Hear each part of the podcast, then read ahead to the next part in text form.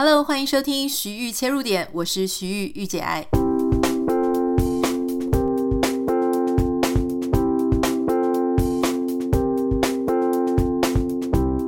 欢迎收听我们今天的节目。今天要为你介绍到的是一位 Whisky 界的大师。那因为大家知道我很喜欢 Whisky，可是我们在 Whisky 圈里面就只是说是啊，好像。呃，有接触，但是我们真的是离大师还非常非常非常非常遥远。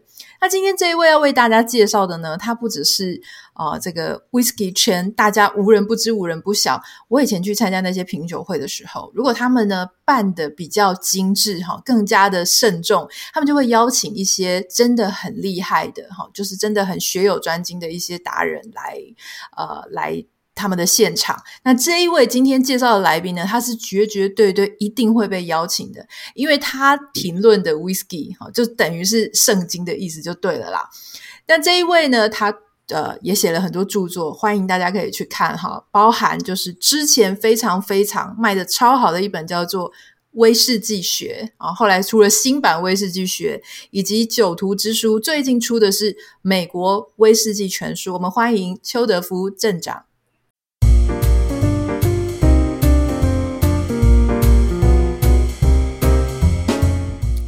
Hello，大家好，我是邱德夫啊。刚刚 Anita 给我介绍，戴了一大一大堆的这个高帽子哦，让我觉得真的是受宠若惊啊。呃，我真的没有那么伟大，我一直觉得说我在这个威士忌这个领域里面，只是做个很勤仆诚勇的一个工程师的一个角色啊。那希望把很多很多的这些威士忌的知识，大家所不太了解的部分的话，能够借由写书啊，或者是借由，事实上我也做了一个 podcast 啊，然后让大家都能够更加的知道啊。那也谢谢 Anita 今天邀请我来上他们的 podcast 啊。我就在想说，我以前曾经又问过朋友，就说到底要怎么样啊，能够把威士忌 whisky 学好？就朋友就说，就是喝就对了啊。你同意吗？喝当然是必须的啊、呃，不过像我这种没有酒量的人，我真的是一个没有酒量的人啊、譬如说，您刚刚提到，就是说会去参加一些呃酒商的一些品酒会啊，或者是那个新酒的发表会等等啊。在我参加这些场合的时候，基本上。摆出来的酒，我大概都喝不完哦。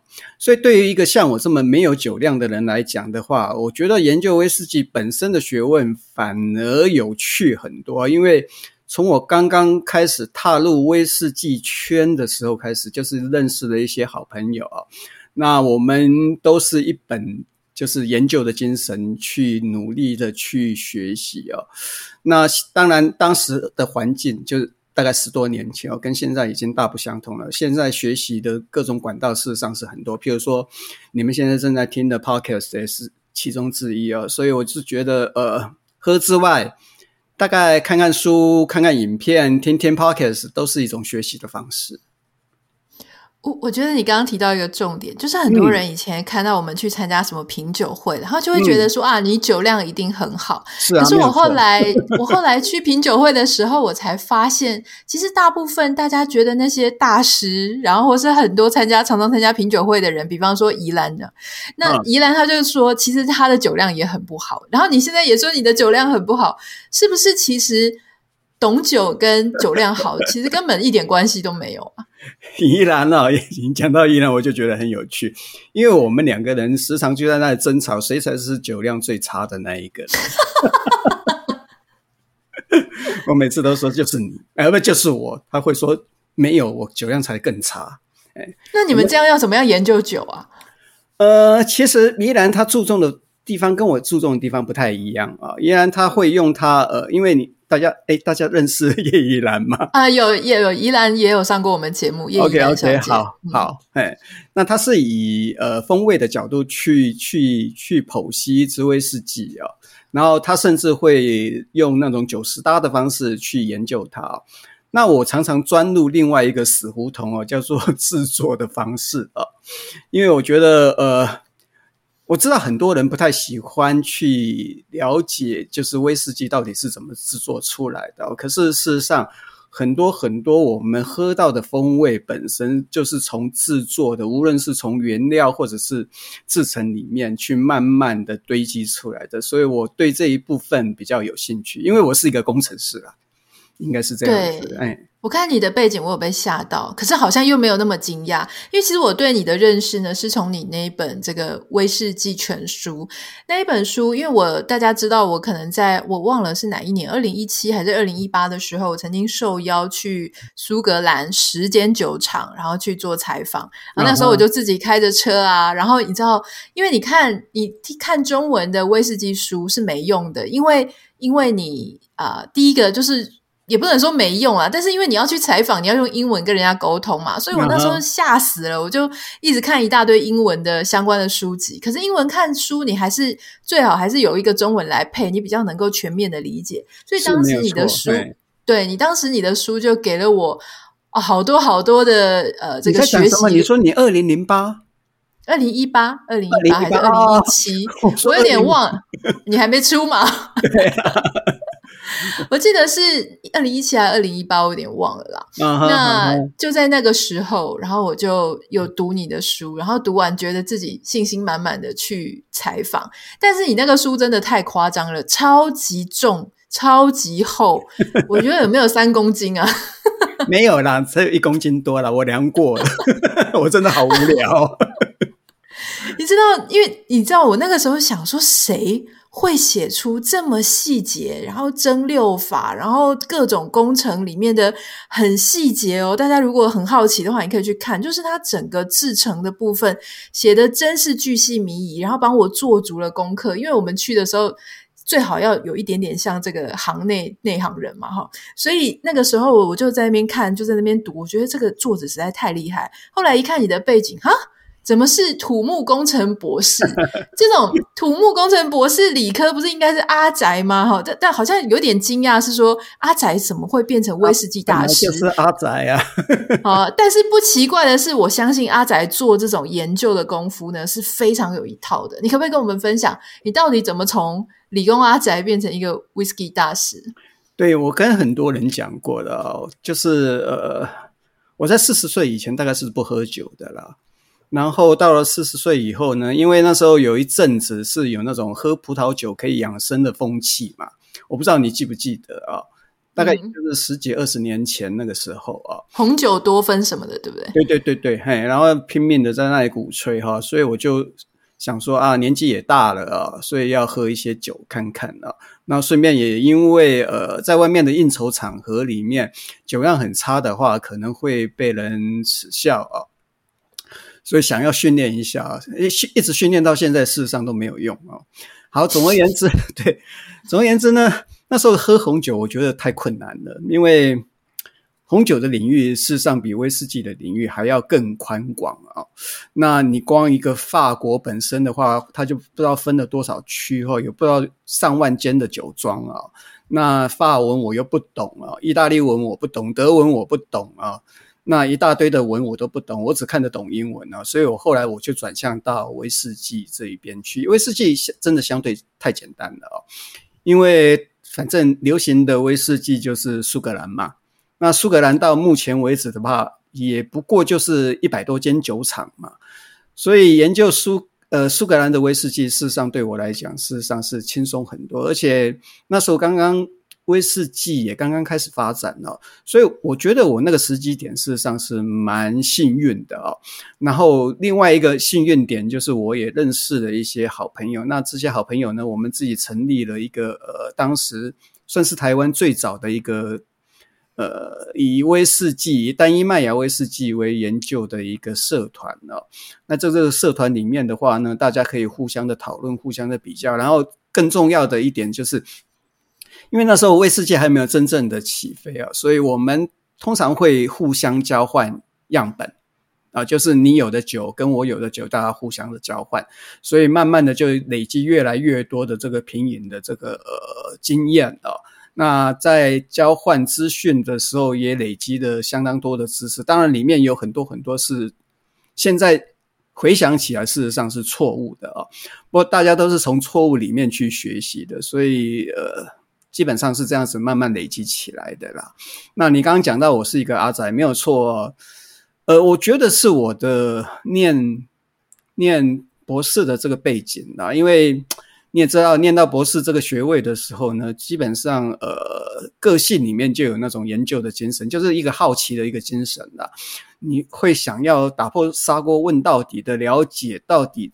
它的缘由到底是什么？譬如说，我们喝到一支酒，你会尝到里面很多很多的风味嘛？那你可能会想要了解，呃，它到底是怎么制作出来的？那等到一旦知道了有一个轮廓之后，那就想要知道更多的细节。那我这一点的话，对我来讲，可能我跟一般呃喝酒的朋友比较大的差异，就是我的好奇心比较旺盛一些，应该是这么说的。嗯，我觉得你太客气了，因为其实我还看到你有一个很厉害的 title 是苏格兰双耳小酒杯的支持者，就是我们说的 keepers。这 keepers 它是不是要对这个苏格兰 whisky 有一些相对相应对应的贡献，它才有可能得到这个？OK，这个、好，这一点我也可以再说明一下。我以前在还没有领到这个 keeper 的这个头衔的时候，其实对于拥有这个头衔的人也是十分的尊敬啊。那等到我去领了这个头衔了以后，我发觉到一件事情啊，它主要的它是一个组织啦，是有很多很多呃好几个大酒商啊共同成立一个组织。那这个组织成立的一个目的呢，事实上就是希望大家能够呃一起把苏格兰威士忌啊发扬到全世界去啊。讲的白一点的话，就是卖越多威士忌就越好了啊。这真的就是这样子啊、所以我到跟我一起去参加，因为我们是有酒商呃推荐的嘛，所以我们那个酒商一共有四个 keeper 在同一届啊。然后我跟另外一位是，他是品牌大使，那个没有问题啊，他一天到晚都在做这种品牌教育训练的这种工作啊。那我本身的话，我是属于那个教育推广的那一部分。另外两位，一位是从那个，我记得他是从哪里啊？诶，哪一个共和国？我忘掉了。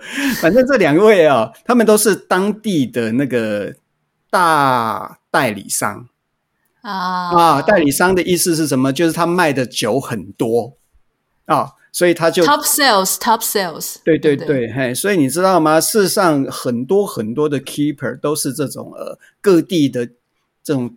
代理商啊，或者是经理啊，品牌叫经理啊，等等这些啊，基本上他们是属于销售那一端的。嗯，那 keeper 他可能会分为生产端的话，他会邀请一些人加入嘛。那还有销售的部分，销售里面就很多啦，譬如说各地的代理商啊，或者是经销商啊等等啊。那另外的就是呃教育推广这一部分。那各部分的人都需要啦，因为你一个产业必须要兴盛的时候，有没有？你无论是从产品到销售到教育推广，事实上都需要人才，你才能够把这个产品做得更更更火嘛，对不对？所以在这种情况下的话，嗯、那当然就是这些人每个人都希望他们都能够进到，它等于是一个大家庭，你知道吗？就是一个苏格兰威士忌的一个大家庭。嗯，然后我给你一个 keeper 这个头衔，给你一个荣耀，有没有？因为我们那个胖。Banquet 啊，事实上真的很有趣啊。那就是等于是你加入这个家庭了以后呢，然后大家能够共享尊荣，然后当然也希望能够把这个呃这个苏格兰的威士忌推广到全世界各地去。对哦，那你这样子解答了我的疑问。我以为所有的人都是专精的没有没有，所以其实有些人很懂，有些人很懂卖。对对对，我跟你讲，那些代理商其实他们在。反正我们都会一起去参观酒厂嘛，他们对这些其实没什么兴趣啊。而且在吃饭的时候，呃，他们招待我们的是一个 master keeper 啊，你知道 master keeper 就是比 keeper 还要厉害的啊。嗯。那台湾一共只有三位啊。那个那 master keeper 在吃饭的时候在跟大家闲聊嘛，他是东非的那边的一个区域的一个代理啊。他说他其实不不喜欢喝威士忌啊，平常喝的是红酒。他是 master keeper，然后他喝红酒，可是他卖的好啊，对啊，就是这样子啊，哎.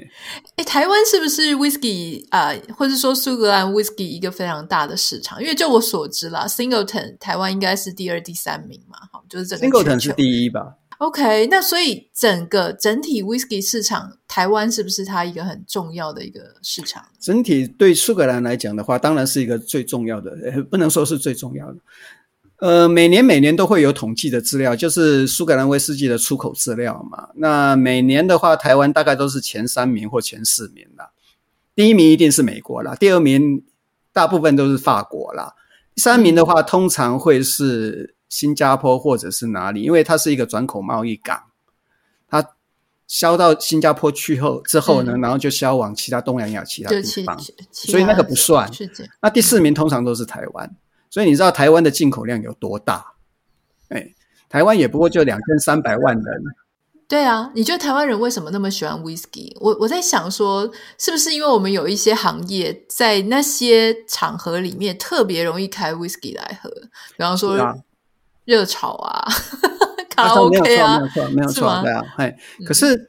以台湾的资料来讲的话，这些所谓的集饮式啊，就你刚刚讲的热炒啊、酒吧、啊、酒店啊这些地方有没有？嗯、其实它的销售量大概是三成左右吧。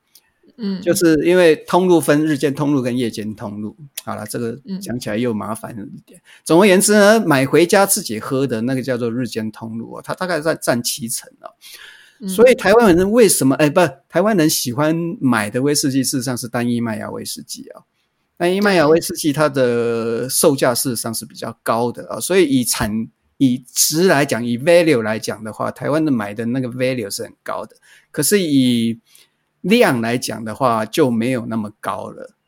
呃，台湾人可能真的比较有钱吧，或者有钱的台湾人比较多吧，大概情况是这样子。对哎，对，所以单单价单一价值是拉的比较高，就对。嗯，对对对，买的东西会比较高。可是像美国，美国本身的话，呃，其实美国的威士忌产量就非常多了。那他们进口苏格兰威士忌的量跟值事实上也是第一名的。所以老实讲，总的说起来的话，美国才是真的。整天都在喝的醉醺醺的国家，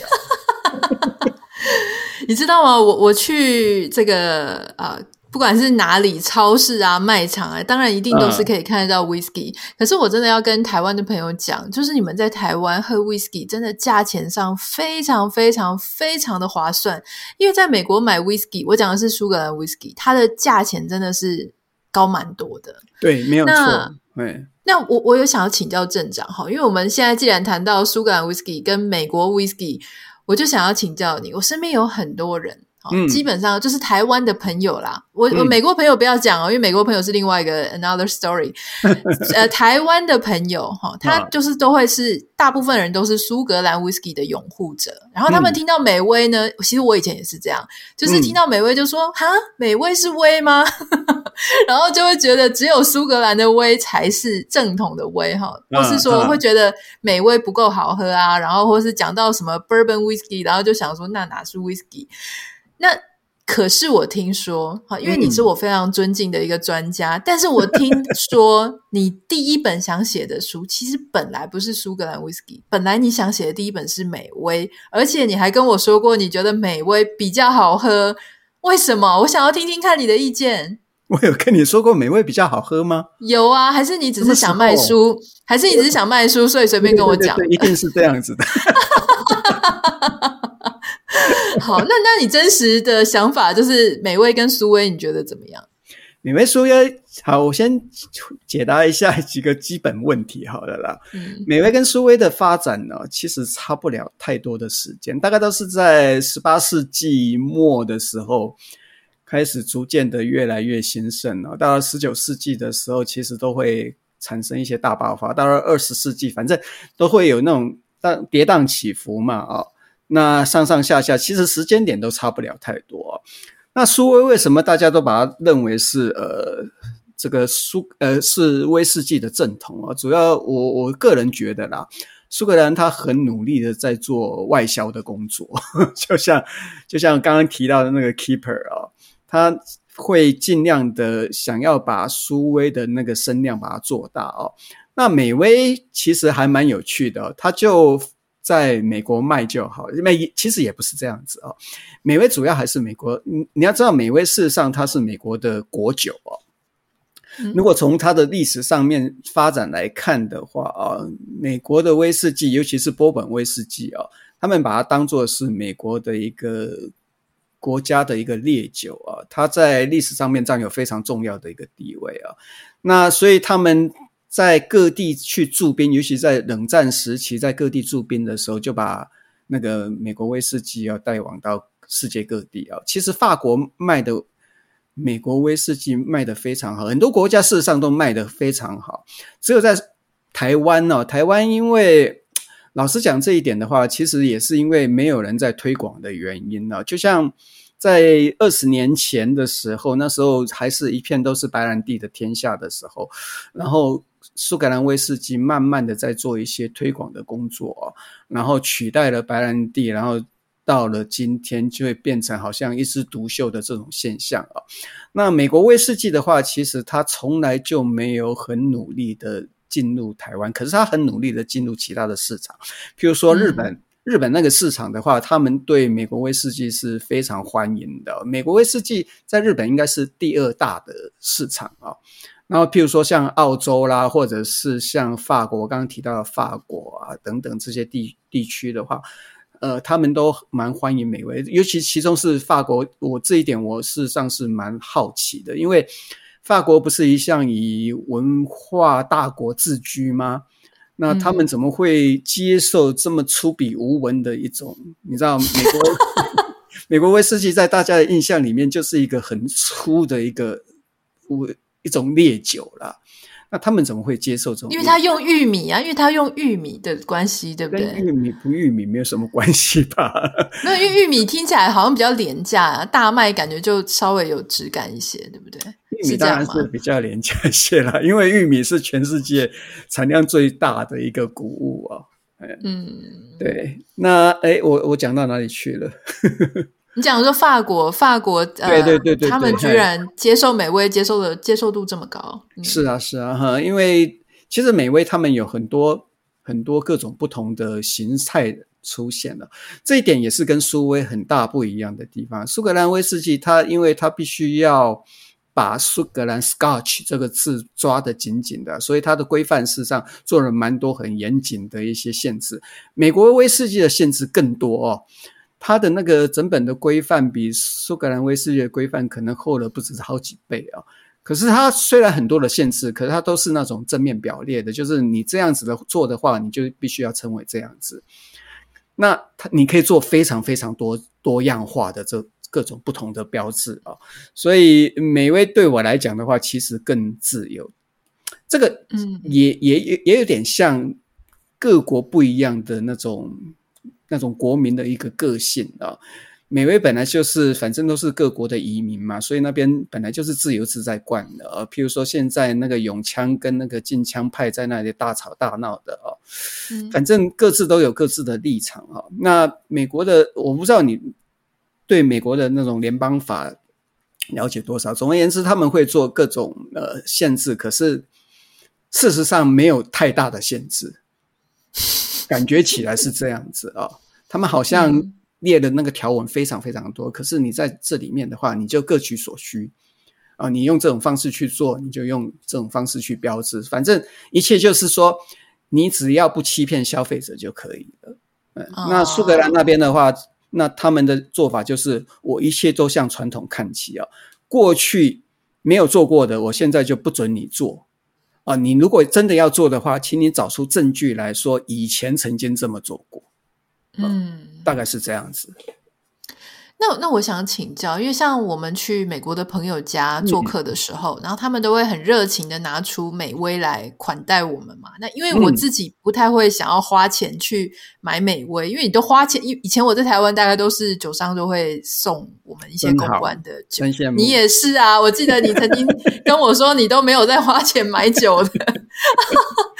那呃，来到美国之后，如果我要花钱，我会习惯性的还是去买苏威嘛。所以大部分都是朋友。拿出他们的美威出来给我们喝，嗯哼，那我就发现，所以我不太确定我这个有没有 bias 哈，我先言明在先，就我喝到的美威，其实它都是比较 fruity，然后比较甜一点，然后不太像苏威有各式各样的风味，比较 smoky 的啦，比较有泥煤味的，嗯嗯嗯、好像我在美国都没有喝过这种。请问是我的 bias 还是美威真的比较少这种比较呛、比较其他呃甜味之外的其他风味呢？我其实我最近在推一个我自己认为蛮有趣的一个观念呢、哦，那这是我自己呃观察的一个结果啦。我简单讲，就是苏苏格兰威士忌那边的话是呃是什么？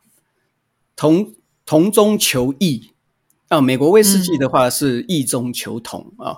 怎么说啊？苏格兰威士忌的话，他们目前呢几个酒厂，大部分的酒厂事实上他们的原料来源都差不了太多，都是买来的啦。你知道吗？它的麦芽本身有没有都是跟那个麦芽厂那边买来的嘛？然后他们的酵母菌有没有也是买来的，也都是那些商业的那种酵母菌厂做出来的给他们的啊。那他们在制作的过程里面的话，基本上都是用两次的这种蒸馏的方式去做去做蒸馏啊。那可是蒸馏完了之后呢，那他们可能会放在各种不同的橡木桶里面啊。他们橡木桶的话，事实上有各各式各样，任何的橡木桶他们都可以使用啊。哎，不过你必须要证明这些传统上面是使用过的橡木桶，所以他们做出来的风味的话，除非像呃你有做泥煤跟没有泥煤，这是一个两大类的一个分区啦。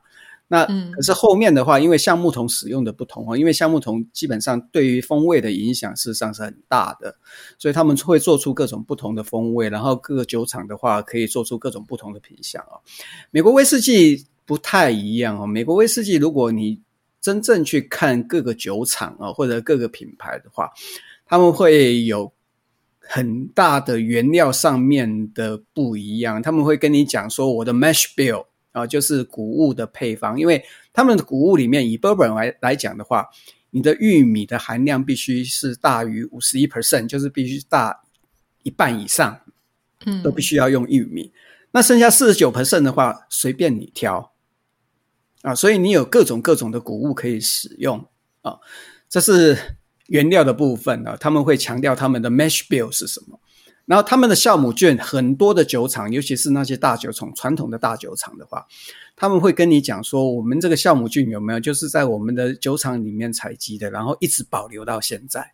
所以每个酒厂的话，他们使用的酵母菌种也不太一样啊。那蒸馏的方式的话，其实是差不多。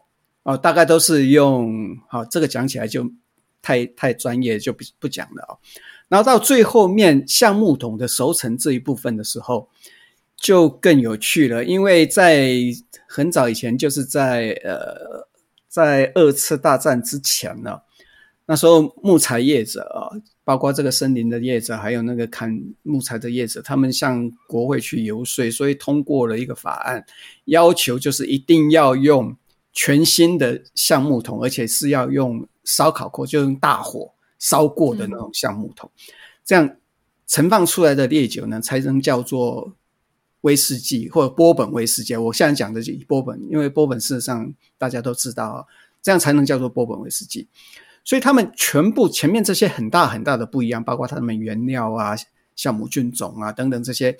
到最后面全部都是放在相同的全新的烧烤过的这个橡木桶，那橡木桶对于风味的影响又最大，所以做出来的风味的话，其实会比较类似。这个我就是在讲说，这个叫做异中求同。嗯，所以苏格兰威士忌跟美国威士忌，呃，很大的不一样就是在这里了。嗯。嗯，所以你觉得非常非常有趣的，嗯，对，这真的很有趣哦。就是从制作方式，我刚刚不是在一直在讲嘛？你制作方式上就会影响到你喝进来的风味。那至于说还有另外一点，就是饮用习惯上面啊，呃，美国威士忌它之所以是一个比较比较粗的这种文化的象征呢，是因为他们饮用上面不像。苏格兰威士忌那么的讲究细致啊！我们在参加各种品酒会的时候，有没有？我们可能拿着杯子在那里闻个十分钟、二十分钟是正常的啊。嗯、那在美国威士忌这边的话，那就是一口干，一个 shot 就进去。对啊，呀，或者是调调任何的东西啊。那我曾经去金槟的酒厂，嗯、那他们的那个 master distiller 就在讲啊，你爱怎么喝你就怎么样，你要调可乐啊，加冰块啊，什么东西都可以啊。那它就是很豪爽的一种喝法啊。所以我一直觉得你在喝苏威的时候跟喝美威的时候，那种心态你要调整，不一样的方式去喝，去欣赏它。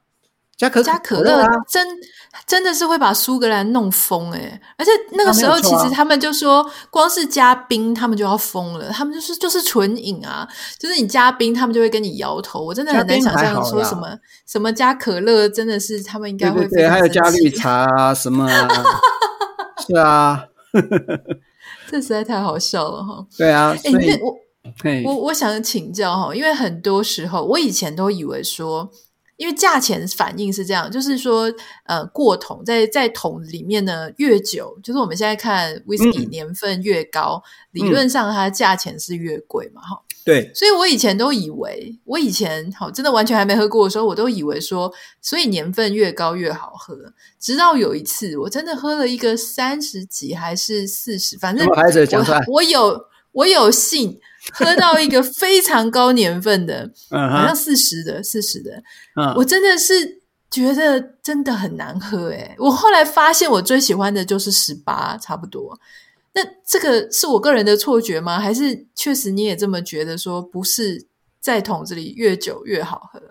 十八一朵花，我们男人都喜欢十八岁的，所以你也是对不对？十八确实是个好年份，对不对？刚刚好。我，我觉得大概十八到二十一啊，这两个年份的话，其实是最常比较常见的啦。那这个这个时间差不多，差不多应该是属于比较熟成的一个。蛮熟成的一个阶段，但这继续再熟成下去的话，其实就会出现一些你刚刚讲的那种可能会入桶吃桶太多的那种风险了。当然也不是说都不好，因为我也喝过很老很老的威士忌，事实上也是非常好的。不过它都是存在风险的。这。这也要讲回来哦，美国威士忌跟苏格兰威士忌的不太一样啊，因为苏格兰威士忌它一个最大的一个特点就是它的用的橡木桶有没有，都是使用过的橡木桶，无论是雪莉桶啊、波本桶有没有，事实上它在放进他的威士忌，那那时候应不放进他的 spirit 他的烈酒之前都用过了嘛，对不对？嗯。你可能是先前放过雪莉酒，或者是先前放过波本威士忌。那美国威士忌的话，它就是要用新桶嘛，所以它的吃到的这些桶味一定会比苏格兰它吃到的同位还要多。所以，我们看美国威士忌，其实它不太讲究这些酒龄啊、年份啊这些东西啊，嗯、常常会没有在标，而且它的规范里面也在讲说，你只要超过四年以上的威士忌有没有？你爱标不标随便你。那对于苏格兰威士忌来讲的话，我四年。老实讲，还很神哦，还很年轻哦。其实不太会有人装四年、五年的这种酒，非常非常的少，至少都是十年起跳嘛。那十年对美国威士忌来讲的话，已经是老酒了，因为它放在新桶里面，所以这是不一样的地方。嗯，啊。那我们刚刚谈到就是苏威，谈到美威，我想要来请教日威，嗯，因为我看到你在酒徒之书里面。我觉得那一张实在太有趣了，大家真的，今天我们谈到了一些 whisky 哈，你都可以去找这个镇长的著作，待会我会再列给大家。这一本酒徒之书里面，其中谈到这个日威的章节，真的让我瞠目结舌。我觉得你在这本书里面谈的真的太老实了，老实到我有点担心酒商会不会找你抗议哈。你说你还引用了一个日本的作家哈，日本的也是在写 whisky 全书的作家说。他说：“日本在 whisky 的相关法令真的非常的宽松，只要再松一点点，白开水都能称为 whisky 了。所以，其实你说这些，因为我们听到日威，就是会想到，诶，日威最近不是价钱很高吗？不知道是被炒的，还是它真的很 valuable。但是你说，其实买日本威士忌有一些真的要注意的地方。那而且，确实它的法令是不是真的比较宽松？可不可以跟我们分享这个？”行家才知道的秘密。其实，呃，威士忌对日本来讲，它是洋酒，它是外来酒，嗯、所以它要保护的是本地酒。嘿，它的本地酒是什么？就是清酒嘛，烧酎嘛。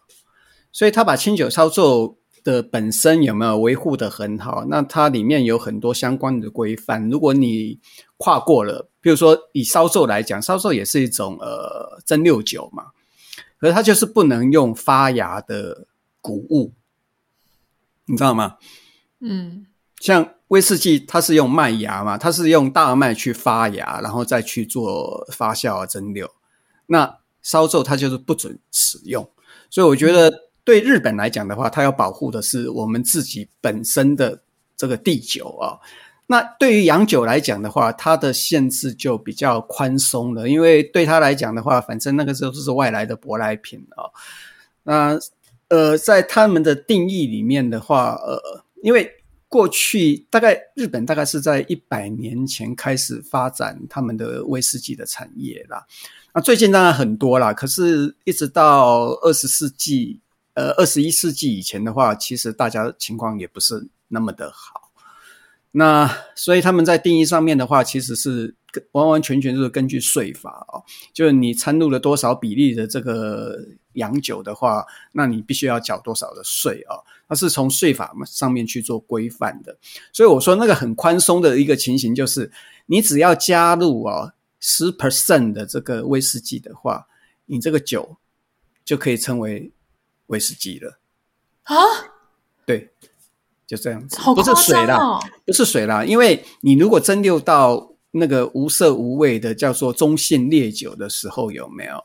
嗯，然后你再调进去好十 percent 的这种。按照传统方式啊，或者是你买来的也可以啊。那做出来的这个威士忌十个 percent，你就把它可以把它称为威士忌了啊。情况是这样子。那他们对于所谓的 Japanese whiskey 的话，它的保护的情况也不是那么的严谨啊。所以这些也都可以称为 Japanese whiskey 啊。所以在这种情况下面，就会变成说很多一些 Japanese whiskey 啊，他们会。会呃，反正很多烈酒事实上都是从其他国家买来的哦，从加拿大啊，或者苏格兰，苏格兰当然也有，印度也有啊，买进来了以后，然后自己再去做调调和哦，调和以后装瓶了以后呢，然后在上面反正请个书法家写一个呃汉字哦。那大家就会误以为这个就是日本的威士忌，因为日本威士忌现在的价格真的是很高啊，高，甚至在呃全球的市场上面，它的价格，我我总觉得它的平均价格事实上是高过苏格兰威士忌的。对啊，所以对啊，所以就会造成一些吹捧的一些现象。那当然，这种现象的话，在去年应该是去年吧，二零二零年、二零二零年、二零二一年。应该是去年啦，反正他们有一个洋酒的一个酒造的一个组合哦，他们终于自己痛下决心去做规范了哦，就是以后你一定要在日本国内自产的这种威士忌，你才能标上 Japanese Whisky。嗯，对，所以这真的要注意耶。第一个就是说，我在想，因为之前的规范很宽松，所以你可能。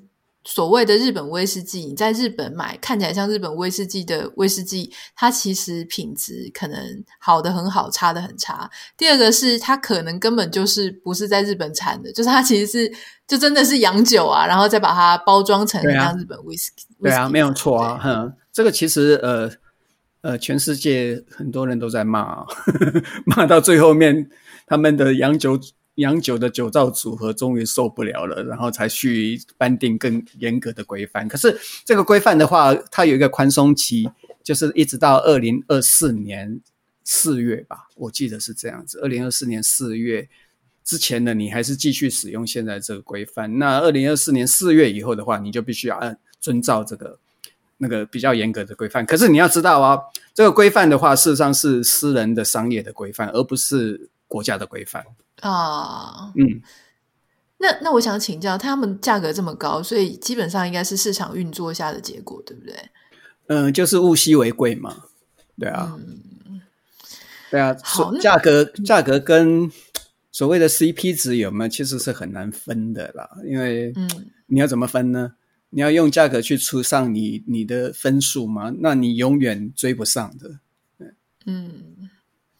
其实谈到这个啊，我就我就想到市场的部分，我就有一个好奇，就是我其实常常有、嗯、手上有一些 whisky，可是这些 whisky 呢，它酒厂都关了，可是它很好喝哦，它很棒，所以我就很好奇啊，嗯、就说，哎，不懂不懂这个供需的状况到底在哪里？比方说这些限量的 whisky，它很有价值，它也喝起来很好喝，很顺口，可是它到底为什么？哦、如果它卖的很好，为什么它会关闭？就我们常常看听到就是 whisky 厂哦就关闭了。这个原因是什么？哦、呃，威士忌是从进入二十一世纪以后才开始慢慢的兴盛。大概在二零二五年、二零一零年，我觉得二零一零年可能是一个最大的一个转折点啊、哦。台湾也是啊、就是我们以前在二零一零年或二零一二年呢、更早、更更晚以前买到的威士忌，其实价格事实上都还蛮便宜的、哦。呃。威士忌产业其实在过去有一个很长的一个大萧条，大概是从一九七零年代一直到延续到一九九零年代啊。那这这一段时间里面呢，苏格兰本身就关掉了二十三间酒厂啊，所以其实就是一个供需的问题。当你卖不好的时候，你的储量已经够大的时候，对于因为很多的酒厂都是属于一个很大的一个集团的一个酒商嘛，那对他来讲的话，我要如何去节约我自己的成本呢？那当然就是只好把一些酒厂关掉。反正那个时候那个酒厂，它也不像我们现在这么这么的呃被吹捧，大家呃他的酒事实上是卖不出去的，那就只好。把它关了！所以我们现在看到的一些酒厂，我觉得有一部分是属于那种怀旧的一个气氛的，就是你觉得说啊，它已经关了，那应该是比较好吧。呃，或者是说，应该就是物稀为贵的一种一种心理影响而已。我也不能说用而已这两个字啊，嗯、因为有些酒事实上事实上是不错的。因为呃，在假设它在一九八零年代关掉，然后它现在的存酒放到现在的话，你想想看，那有多久的时间？至少也是三四十年起跳的。那三四十年的酒放到现在，就非得很贵不可啊。那你喝到很贵的酒的时候，嗯、那就非得很好不可，不是吗？嗯，我觉得我们今天真的是就是从你身上学到很多。讲实话，对，因为我真的很喜欢看你的书跟听你在讲话，因为你都讲实话，没有在客气的。因为通常 我想说，我觉得这个也是大师的 privilege，就是说你可以讲实话，不用像其他的说哦，他怕得罪 A 酒商、B 酒商、C 酒商，这样都不太好意思讲哈。好了，最后节目最后，我想要请教，因为我们节目害我吗？害 你不会不会，你就算讲了实话，人家还是会一定要请你哈。我们节目大概有百分之十到十五的听众呢是住在美国，所以我想要请教，因为你最近出了这一本书，它真的是很好用诶，就是对于住在美国人来讲更好用，因为你知道我常常去卖场，然后我就会发现说都在卖很多的美威，可是因为我对美威完全没有涉猎，所以我。真的不知道该怎么买，所以你出了这一本叫做《美国威士忌全书》哈，对，十一个名厂，六个制成，两百五十年的发展史。各位朋友，这一本真的是一本不只是威士忌书，它是一本历史。如果你有兴趣，还有你可以真的可以带着去搜寻你想要喝的美威，重新认识美威啊！我想请镇长帮我介绍一支好，如果一定就是请你介绍一支我应该去找的。美威，你会介绍哪一支？啊，我买买得起的哦。如果太贵了，我是买不起。我觉得这是陷阱题，我真的不知道要如何推荐呢。因为，嗯，你说十一间名厂啊，其实我我我个人呢、啊，我个人最有兴趣的一间厂叫做 Buffalo Trace，嗯，就是台湾的中文名称叫做野牛仙踪啊。嗯、Buffalo Trace 就是 Buffalo 的 Trace。足迹了啊！那这些酒厂我为什么那么喜欢它？是因为它是一个非常有研究精神的，它很多很多的各种实验性的商产品都会装出来。可是当然不需要去找这些实验性的产品的。那各位可以去找一些呃，他们历届的一些大师的一些装瓶啊，譬如说我最近在喝的那个 Colonel Taylor，Colonel Taylor 吧，是不是泰勒上校？哎，我就觉得它的风味我还蛮喜欢的。那它是，你知道，我刚刚不是在讲波本威士忌嘛？波本威士忌里面的话，其实它五十一 percent 以上一定要用玉米嘛。那剩下很大部分的波本酒厂的话，它会使用 rye，就是裸麦或者是黑麦啊、哦，当做它的风味的原料。然后另外一部分的话，会用那个麦芽啊、那有些酒厂它会用小麦去取代裸麦。那我觉得啊，我个人是这么觉得啦。你 rye 本身的话，它的风味会比较带比较多的一些辛香调啊。那 wheat 就小麦本身的话，它会比较柔软、比较甜美啊，所以各位可以去想象一下，那做出来的酒的话，可能会有风味上面的差异啊。所以，对以 wheat 小麦作为它的风味谷物的这种威士忌的话，呃，如果你比较喜欢偏甜美、柔美一些的这种风格的话，可以去找啊。像我刚刚讲的，哎，Buffalo Trace 有没有？像 Maker's Mark 有没有？美格，嗯。那 Maker's Mark 的话，其实它就是一个非常好的一个例子。Maker's Mark 蛮有趣的一间酒厂啊。那还有什么？其实都可以找。我觉得这一题很难，你知道吗？因为你说推荐一支，我就脑袋一片空白。或者说，我就冒出一百只，那怎么办呢？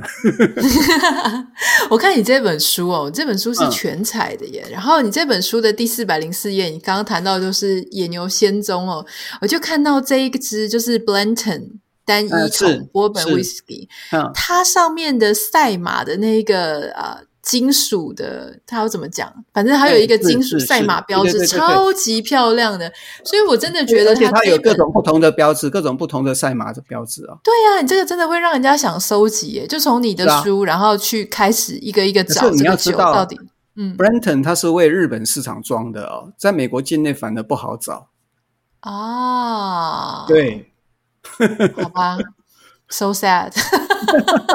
那如果你看到的话，事实上你就可以把它买下来了，因为它其实也不贵啦。我在台湾买，台湾也没有进，没有真的代理商在进口，就是一些呃评书商会带进来。它大概价格大概是两千多块钱。嗯，哦，那也还可以耶。对啊，也还可以啊。那美国那边我真的不知道是多少钱了。不过好，如果有我找到相关资讯，我再跟你分享。可以呀，对啊，嗯。对其实，在美国找美威真的比台湾容易太多了。哎，你们去任何的烟酒庄，会被琳琅满目、各种各种的美威会吓死哦。因为美国实在是太多的那种 craft distillery，太多的这种小的工业的酒厂啊。那他们每一个酒厂本身又做了一大堆的品牌啊，会让你眼花缭乱。那我我一个建议啦，其实一个建议就是，反正就先挑一些大厂吧。嗯，嗯对啊。好，今天非常谢谢这个镇长跟我们分享。最后，你的要不要跟大家讲一下为什么叫镇长？是跟 Dove Tongue 有关系吗？是啊，是啊，因为 邱本名是邱德夫嘛，德夫跟那个苏格兰的 Dove Tongue 很像，所以就叫镇长。嗯，这样情况是这样，要要我讲吗？啊，讲讲讲讲，欢迎欢迎欢迎，讲，请说。对，呃。Duff Town 是苏格兰里面一个小镇呢。这个小镇过去有七间酒厂，现在是六间酒厂。可是他自己把自己称为这个 The Capital of the World，呃，Whisky Capital 的 Capital of，哎，我忘掉他怎么讲，Capital of Whisky of the World，反正就是苏格兰的呃，或者是世界威士忌的首府哦。那过去台湾翻译成达夫镇啊，然后我后来。把它一律称为德福镇，就是用我的名字啊，反正音译随便你爱怎么称都。你如果去看那个我我自己写的书，我全部都把它改称为德福镇啊。嗯、所以后来慢慢的，大家都越来越多人叫我镇长，所以我就就很顺其自然的就成为一个 非常非常遥远的地方的一个小镇的镇长了。虽然，所以说，当这个作者也是有当作者的权利，就是 把翻译直接翻成自己的名字。好，我们今天非常谢谢镇长。哎，谢谢。